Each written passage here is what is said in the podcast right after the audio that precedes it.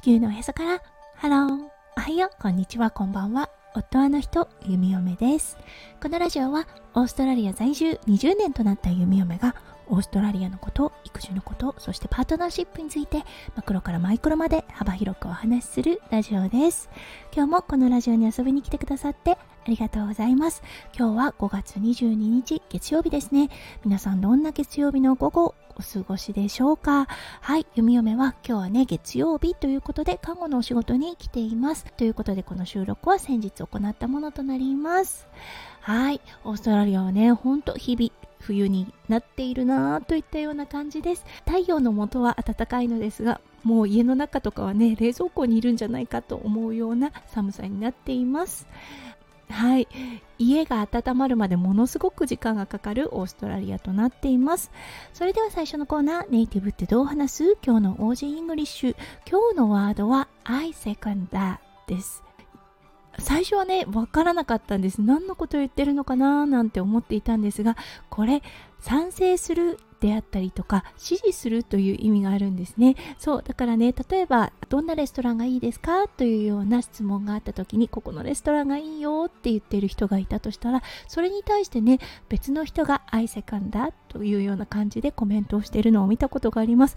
あなるほどこういう使い方もできるんだと思ったはいフレーズの一つとなっています。はいそれでは今日のテーマに移りましょう。今日のテーマは読書をしていてものすごく響いた一文です。それでは今日も元気によめよめラジオスタートします。はい。弓嫁読書活動というものを始めて結構な日々が経っています。毎日少しずつでもいいからはい活字に触れるということをしています。そうそしてねやはりね一番興味のある育児系の本が多いのですがその中で先日読んだね本の中でものすごく響いたことがありました。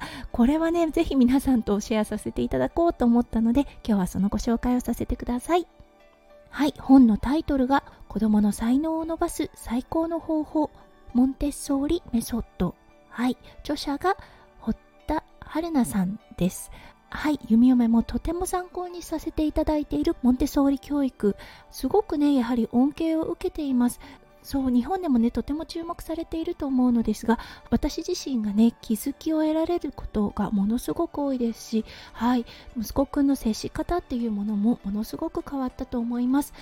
はいその本の中で最後のまとめの部分に書いてあったことだったんですが読め的にものすごく響いた一節がこちらです。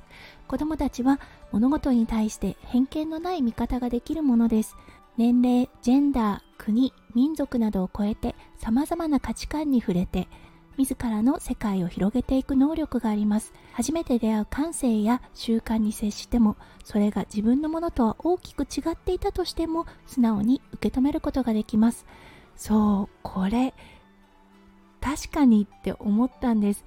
そう物事を区別するのは大人のすることかなって思ったんですよね。そして物事を複雑にしているのもはい大人のなせる技だと思いますそう息子くんの世界を見ていて確かに垣根がないんですねはい例えばですね息子くんが持っているバースマークあの確かに人と違うっていうことで弓嫁はね何度か他のお子さんから質問を受けたことがあります。これは何？といったような形で。そしてね、それに対して弓嫁は、これは息子くんのバースマークだよって言うと、あ、なるほど、みたいな感じで受け止めるんです。そこには何か特別な感情もなく、ただ疑問に思ったことに答えてもらったといったような感覚があるのみなんですね。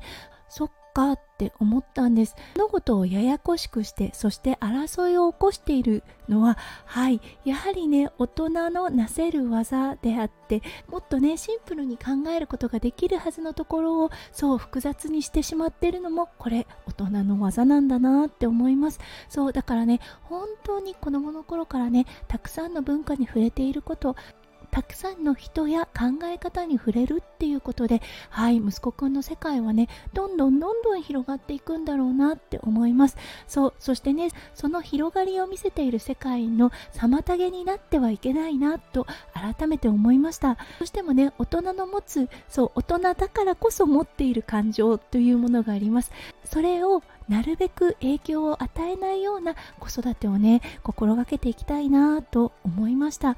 うんこれはね簡単にできることではないと思います。ただちゃんと心に刻んでおくことではいそこにはね変化が生まれるんじゃないかなと思いました。